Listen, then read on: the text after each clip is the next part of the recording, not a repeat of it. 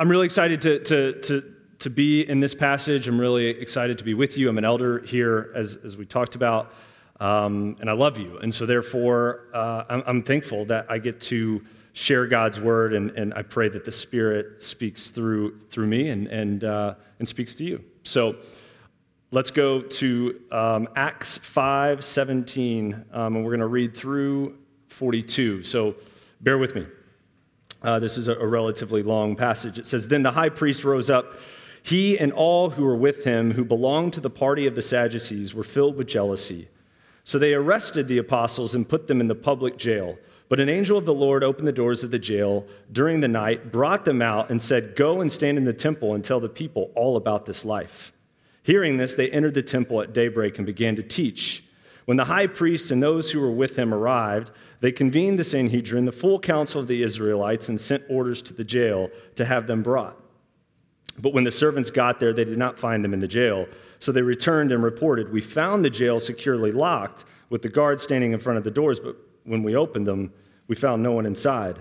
As the captain of the temple police and the chief priest heard these things, they were baffled about them, wondering what would come of this. Someone came and reported to them, Look, the men, the men you put in jail are standing in the temple teaching the people. Then the commander went with the servants and brought them in without force, because they were afraid the people might stone them. After they brought them in, they had them stand before the Sanhedrin, and the high priest asked, Didn't we strictly order you not to teach in this name? Look, you have filled Jerusalem with your teaching and are determined to make us guilty of this man's blood. Peter and the apostles replied, we must obey God rather than people. The God of our ancestors raised up Jesus, whom, had, whom you had murdered by hanging him on a tree. God exalted this man to his right hand as ruler and savior to give repentance to Israel and forgiveness of sins. We are witnesses of these things, and so is the Holy Spirit, whom God has given to those who obey him. When they heard this, they were enraged and wanted to kill him, but a Pharisee named Gamaliel, a teacher of the law who was respected by all the people, stood up in the Sanhedrin and ordered the men uh, to be taken outside for a little while. He said to the men of Israel, Be careful about what you're about to do to these men. Some time ago, Theudas rose up claiming to be somebody, and, and, and a group of about 400 men rallied to him. He was killed, and all his followers, followers were dispersed and came to nothing. After this man, Judas the Galilean, rose up in the days of the census and attracted a following. He also perished, and all his followers were scattered. So, in the present case, I tell you, stay away from these men and leave them alone, for if this plan or this work is of human origin, it will fail. But if it is of God, you will not be, you will not be able to overthrow them. You may even be found fighting against God. They were persuaded by him. After they called in the apostles and had, the, had them flogged, they ordered them not to speak in the name of Jesus and released them. Then they went out this is amazing. They went out from the presence of the Sanhedrin, rejoicing that they were counted worthy to be treated shamefully on behalf of the name. Every day in the temple and in various homes, they continued teaching and proclaiming the good news that Jesus is the Messiah. Let's pray. Father, um, thank you for your word, specifically here in the text in Acts, and thank you for the apostles and what we see.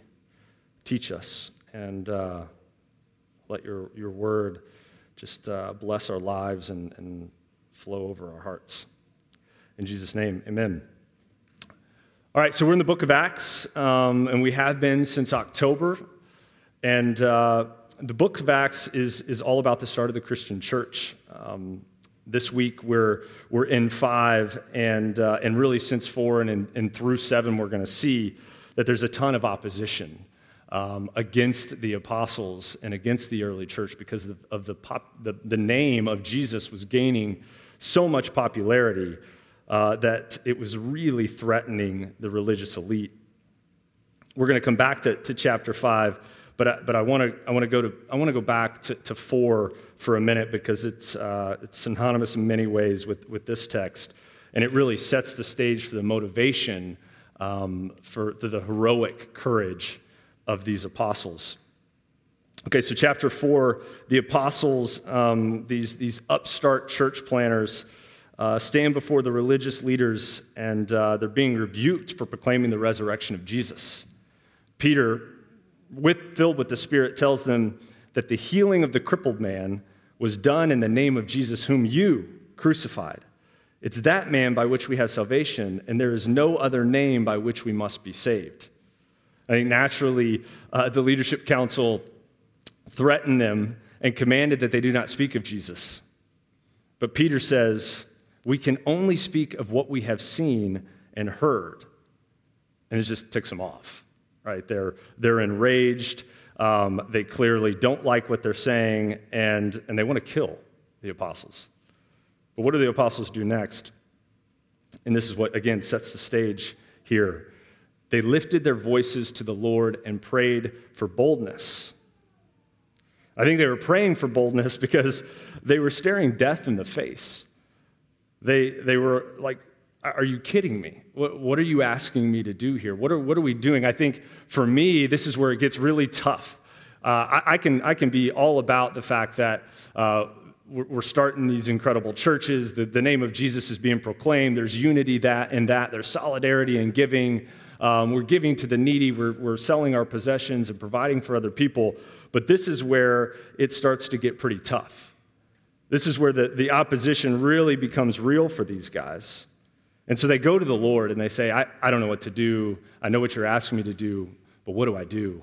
Um, I'm, I'm really scared. And he answers with this he says, they, he says um, as they were praying for boldness, he gives them, it says the place shook, and he gave them the Holy Spirit, the power of the Holy Spirit, and it emboldened them to continue preaching. So we see liberation among the apostles, we see perseverance in the face of persecution, and we see unity um, with this proclamation of Jesus among the disciples here. They're, those are all courageous outcomes. But what the, the question that I want to ask is what, what um, motivates this courage? And this is where I want to spend our time today. I think what motivates this courage is that it is a complete dependency on God. It's a realignment of our hearts to God. And I think this is particularly relevant in this season uh, of Advent where we celebrate the birth of Jesus. And if we look at Jesus, he is completely dependent on his sender. He says yes and comes to earth. He, he, he, God becomes flesh and comes down to earth. And he modeled it for us.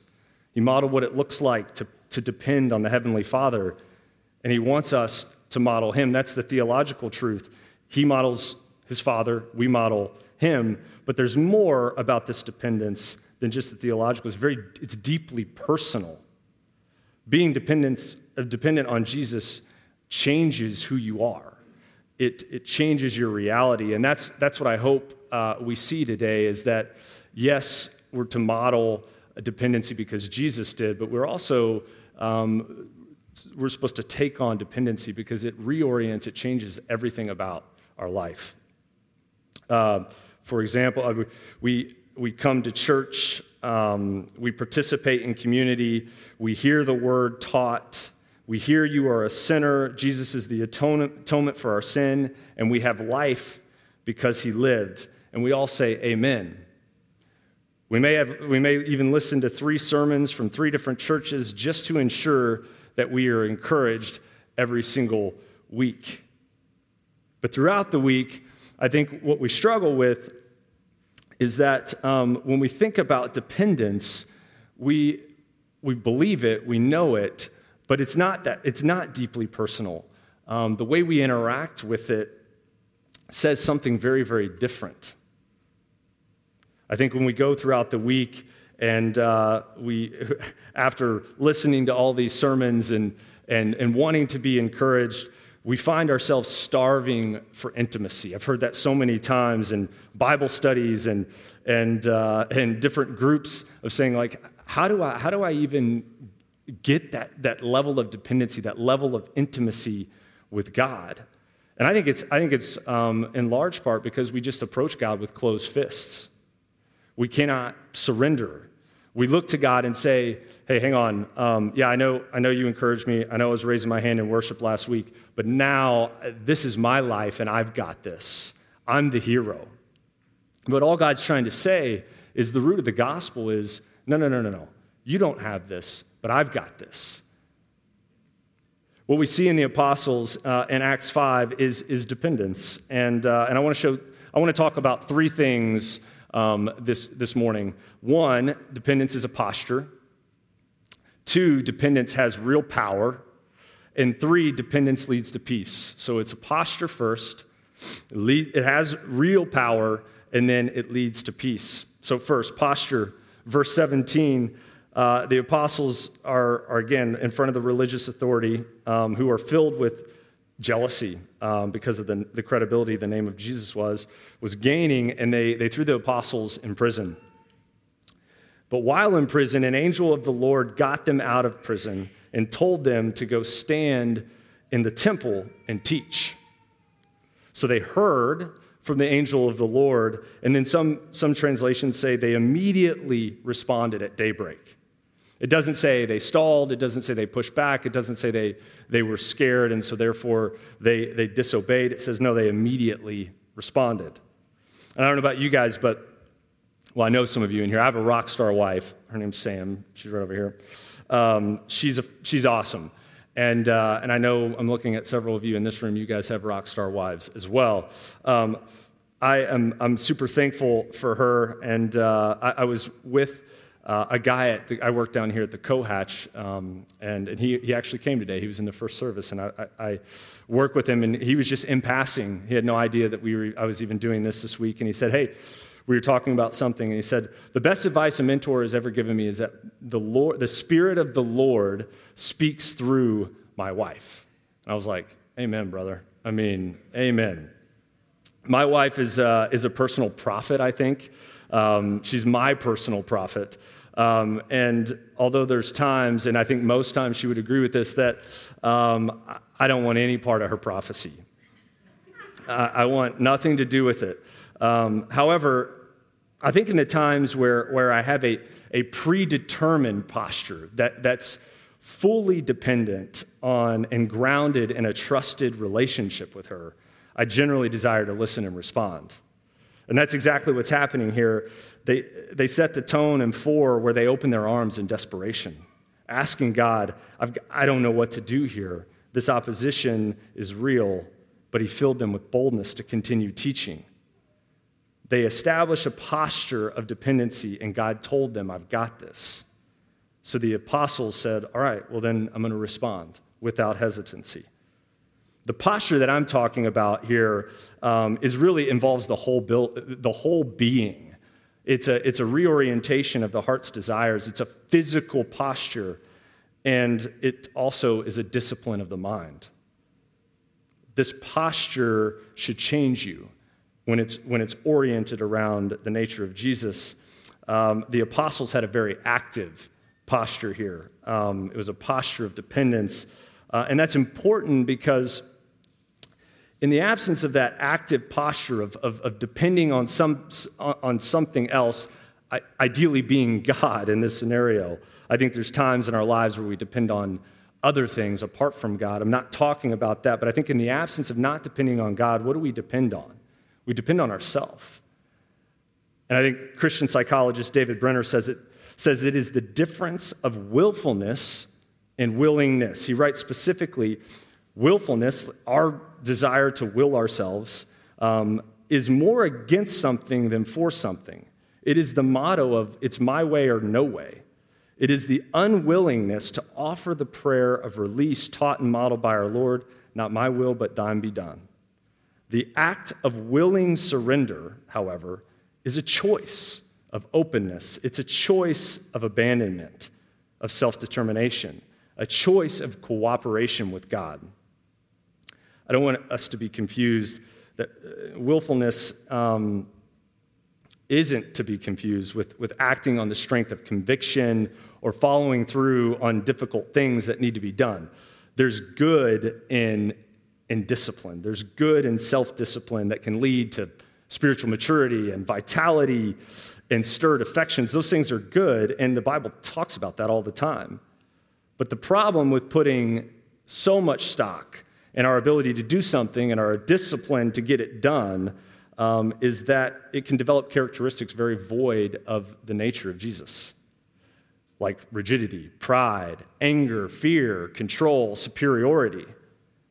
I think many of us uh, live a life of discipline where we consistently preach to ourselves, and I know you've heard this. I've said these things to myself this week take the hill. Where there is a will, there is a way, or show up and outlast, or practice makes perfect. Endure the race.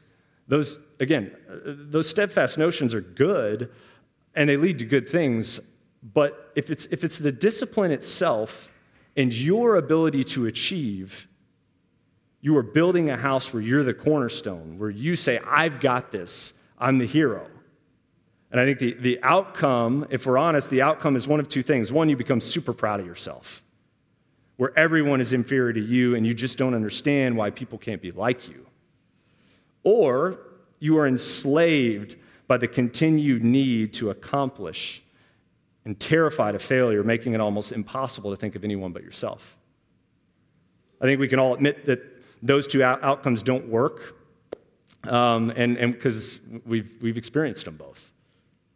I think what happens is you, when you face real challenge, um, you crumble. Or when you're so self consumed, you miss out on on the flourishing that God wants for you. Um, I am, I am uh, this is kind of hard to admit, I'm actually a pretty big fan of myself. Um, no one's ever said, hey, you lack confidence, Adam. Um, I, think the, the, you, you, lack, you, yeah, you may lack competence, but you certainly don't lack confidence. Um, I'm not proud of that, by the way, um, at all. But uh, I, I, to be transparent, the last couple to three years, I think uh, I, I, left a career a few years ago, four years ago, um, and uh, now work for a group that we, we, we buy companies for a living. Um, and frankly, that, that sounds great. That sounds fun. But it's been a rough, rough few years. It's actually really stunk. Um, we've, we've, we've had lots of failures, and when you're the leader of that, um, you wear the weight of that. Um, and so I think uh, in the midst of that, I crumbled um, in a lot of ways. I, I think uh, mentally, emotionally crumbled. Um, so it affects your, my life, it affected my, my involvement here at Soma, it affects a lot of things. And what I'm realizing is that um, I cared so much about my ability to accomplish that I lost touch with dependence. A dependence that transforms, a dependence that, that provides peace, a, a, a, a dependence that has power. And, uh, and that's what God wanted. He said, Here you go, Adam, you're so, you're so out of touch with me that I'm just going to give you something, and that's some failure. And, uh, and, and good luck. Good luck, because right now you've depended on yourself, but I want you, and I want you to depend on me. I had to give up my willfulness to take on a willingness. In Acts 5, they're experiencing a pretty unjust environment here that would challenge all of our self discipline, I'm pretty sure. For the disciples, it doesn't look good. They're facing death yet again in Acts 5. Um, they're trying to bring guilt of the death of Jesus on the religious leaders, and they say this, verse 29 We must obey God rather than men. The God of our fathers raised Jesus, whom you killed by hanging him on a tree. God exalted him at his right hand as a leader and Savior to give repentance to Israel and forgiveness of sins. And we are here we are witnesses to these things, and so is the Holy Spirit, whom God has given to those who obey him. There is a posture here. We saw it when they responded with urgency and without hesitancy in earlier in the chapter, but here we're seeing it with their obedience. We must obey, they said. And there's a posture, as Benner describes it, of surrender and cooperation with God giving of themselves to obey. They looked to something, I think this is what motivated that. They looked to something that enabled them to do this despite the fear and pain. They fixed their eyes on Jesus, who fills them with the ultimate power to speak through them and allowed them to endure what they were about to endure. Again, a posture of dependence doesn't mean that we just sit back passively and allow God to take the wheel. That's not what I'm saying. But what it does mean is that these disciplines and efforts are completely worthless if we don't look to Jesus. Open our hands and say, It is not by my power, but it's yours. You recognize that you are completely powerless so that you can take on his power. So that brings me to my second point power. Dependence has real power. We hear that and we, we get immediately skeptical uh, uh, of power. Um, but power is really a gift in the Bible. Um, we first see it, uh, or we see it in a couple ways in, um, in the Bible, and I, am going to point them both out. But the first way is we see it right there in the beginning in Genesis.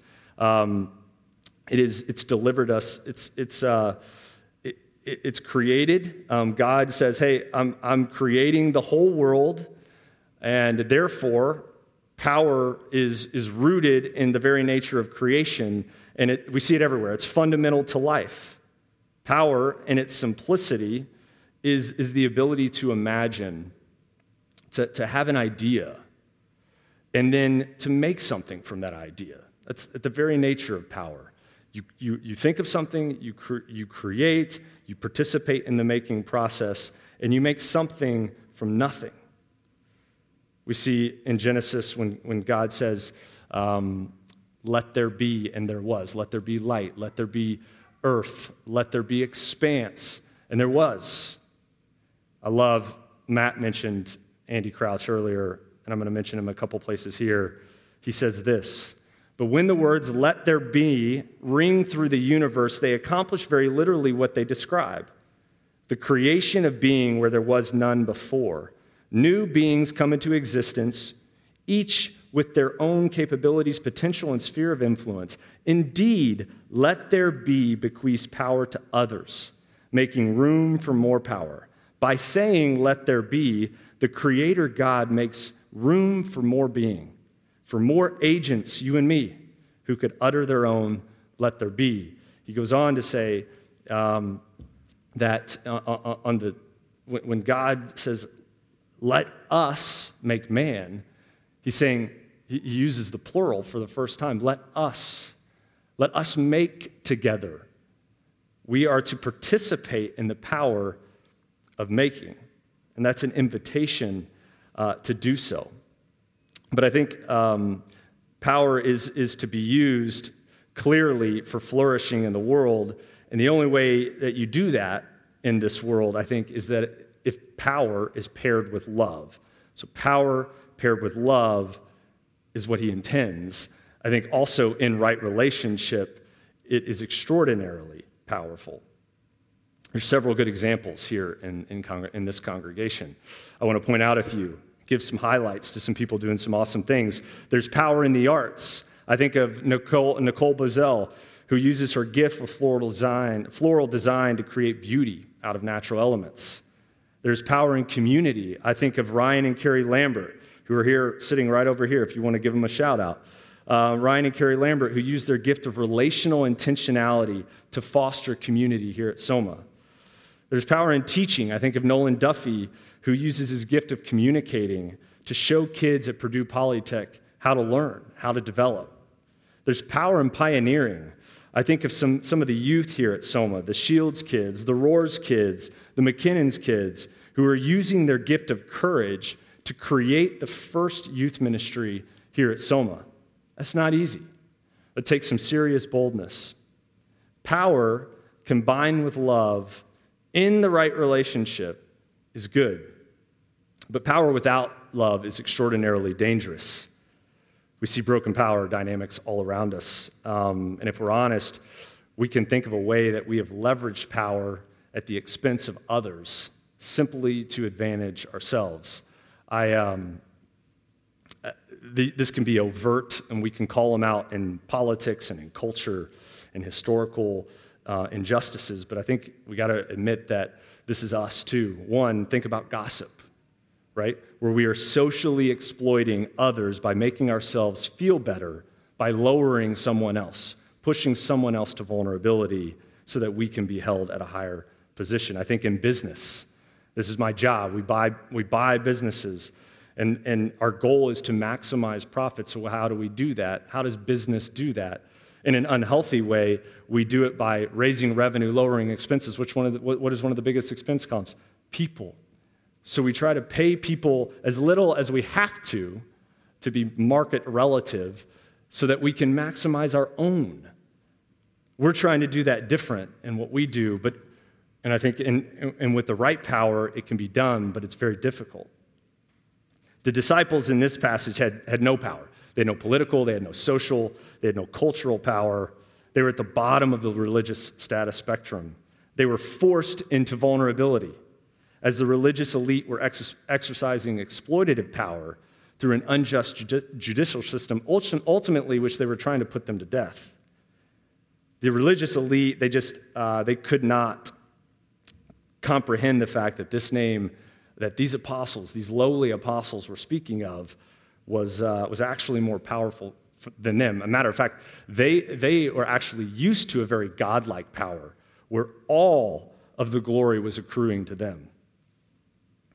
See, the apostles here had a very different power that the religious elite didn't understand. They, which is the second power that I want to point out. Um, it is a new way, really, of exercising power that starts and ends with repentance and forgiveness. We see it in verse 31. God exalted this man to his right hand as a ruler, so he's giving him authority. Then he also um, makes him a savior. And how did he become a savior? By exercising the greatest act of power through vulnerability. He became a savior because he was put to death so that we could have power that is paired with love. One that has the power to forgive and also be forgiven. I'm back to Andy Crouch because I love him, and this is what he says. He says, This is why the love that is in the heartbeat of the Christian story, the Father's love for the Son, and through the Son for the world, is not simply a sentimental feeling or a distant ethereal, ethereal theological truth, but it has been signed and sealed by the most audacious act of true power in the history of the world the resurrection of the Son from the dead. Power at its best is resurrection to full life, to full humanity. Whenever human beings become what they were meant to be, when even death cannot finally hold its prisoners, then we can truly speak of power. When we, we tether ourselves to Jesus, when we take on the posture of dependence, we receive the greatest power in the history of the world, which was only accomplished through the death, burial, and resurrection of Jesus. I think as we approach Christmas here, um, there's a beautiful picture, there's a beautiful image that we celebrate. We celebrate the, the power we get from dependence. If you look at Luke 1, a young woman who called herself the handmaiden, an agent of the Lord says, Let it be with me according to your word, making room for God to creatively find a way to restore the world by becoming flesh. And her son, in a garden, on the night before he was betrayed, prayed, Yet not my will, but yours be done. Because of a young woman who opened her hands and said, Use me, God, do what you need to do. And, and her son, Jesus, who said the very same thing Father, use me, do what you need to do we get access to the greatest power. So I ask you, tether yourself to Jesus, fall on your face, and go into the world with that loving power that, that creates flourishing. And that's, my, that's one of my challenges for you today is think about how you, using that power of, of forgiving and being forgiven, that power that was accomplished in Jesus, that power that we celebrate with the birth of Jesus in this season, how can you use that to go and creatively think of how you're going to create actual flourishing in the world? So we've got posture, we've got power, and lastly, we have peace. Uh, I think peace is a fluffy word that the warrior in us doesn't want to. Uh, it doesn't want to really acknowledge. Um, it, it, it's hard, and I think um, the apostles certainly had a warrior. They, they had warriors inside of them. Um, but in this moment, when they're facing persecution in verses 31, they act with a divine peace that no human could sustain. Let's look at 41. After Gamaliel convinced the council to release the apostles, it says they had them flogged, they charged them not to speak, and let them go. Then they left the presence of the council rejoicing that they were counted worthy to suffer. And I'm like, wait, what? How's that? Like, what, what's happening here? I don't want to gloss over it.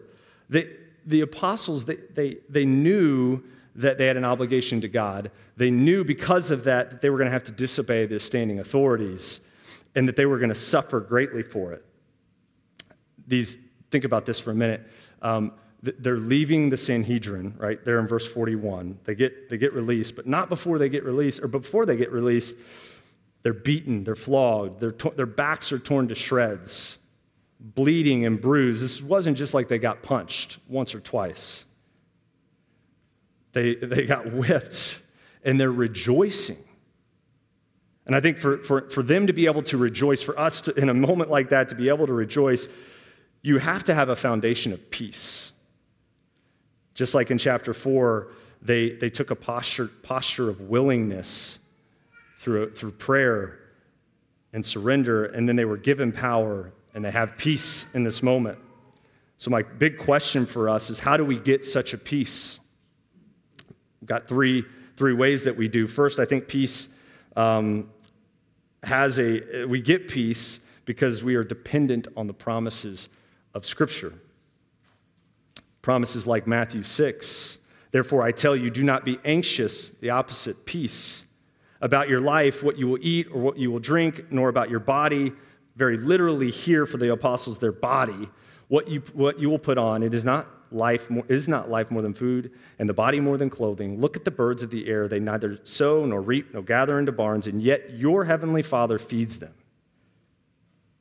Are you not more valuable than they? And which of you, by being anxious, can add a single hour to his span of life, but seeks first the kingdom of God and his righteousness, and all the things will be added to you?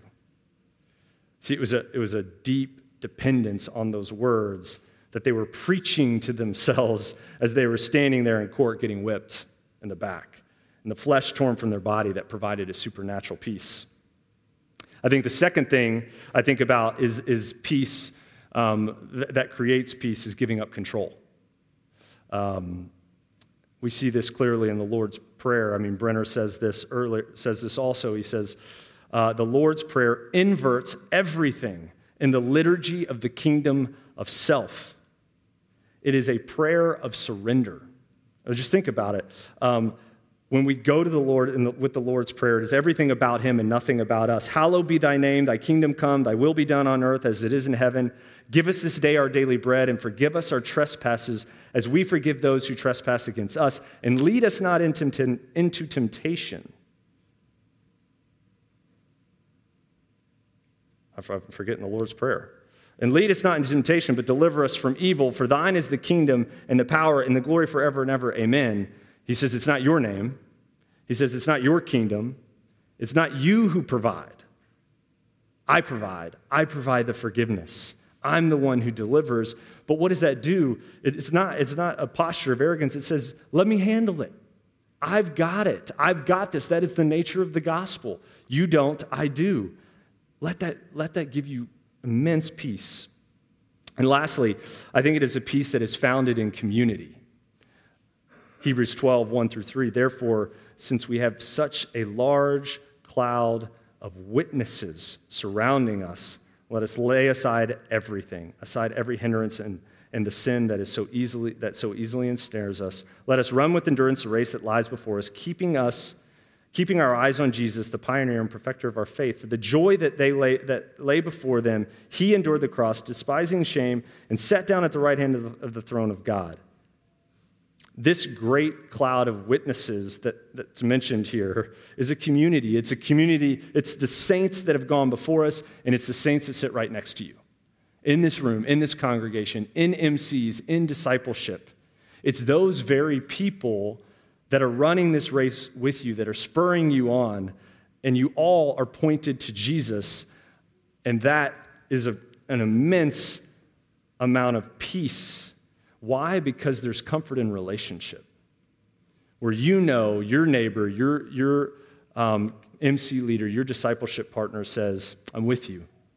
I'm with you. There's so much peace in that. This idea of dependency is important. It's important because it changes you. I hope you've seen that. Um, I hope you've seen that the posture reorients your desires and prepares you to respond to Jesus' voice when he's calling you. The power that he gives you allows you to create flourishing, real flourishing in the world. And the peace that he reminds you of is only found in Scripture and community. As we close here, close your eyes. Um, I love like imaginative exercises, and so I'm going to do one with you. Um, I, I, want you to, to, to actually put yourself in verse 40 in, in the court, um, standing there with the disciples as they are literally getting flogged. So imagine that the horrific moment of them getting flogged. You see their faces bruised and bleeding, but they are smiling right at you. And you wonder, how is this so? Then you see an angel of the Lord standing beside them, singing a familiar hymn that we all know and we all sing this time of year. He's singing, this angel is singing it right into their ear. O holy night, the stars are brightly shining. It is the night of the dear Savior's birth. Long lay the world in sin and error pining till he appeared and the soul felt its worth. A thrill of hope, the weary soul rejoices, for yonder breaks in a new and glorious morn. Fall on your knees Oh, hear the angel voices. O night divine, O night when Christ was born. The angel is reminding them this pain is temporary, but the reward you have in Jesus is paramount. Have peace, my dear children. He's speaking that to them. Jesus chose to come down. The Jesus that you were sacrificing for, he chose to come down the most, from the most powerful position of all, became powerless, endured the cross, suffered infinite pain and why. And this is what he whispers in their ear for you, so that you can have the best gift ever. So your souls feel their worth, and you who are weary can rejoice. And as you fall to your knees and your backs are bleeding, celebrate this with me, O night divine, O night when Christ was born. Brothers and sisters, have a posture of dependence, receive the most loving power of all, and rest and a peace that transcends all sufferings. Let's pray. God, you're good, um, and we're thankful. We're thankful that uh, we, uh, we have someone to depend on that gives us things that we could never imagine, that gives us a power that transforms the world, that gives us um, a, a sense of security, that when we surrender, we know things are taken care of. Lord, let us give us the power to do that. We love you.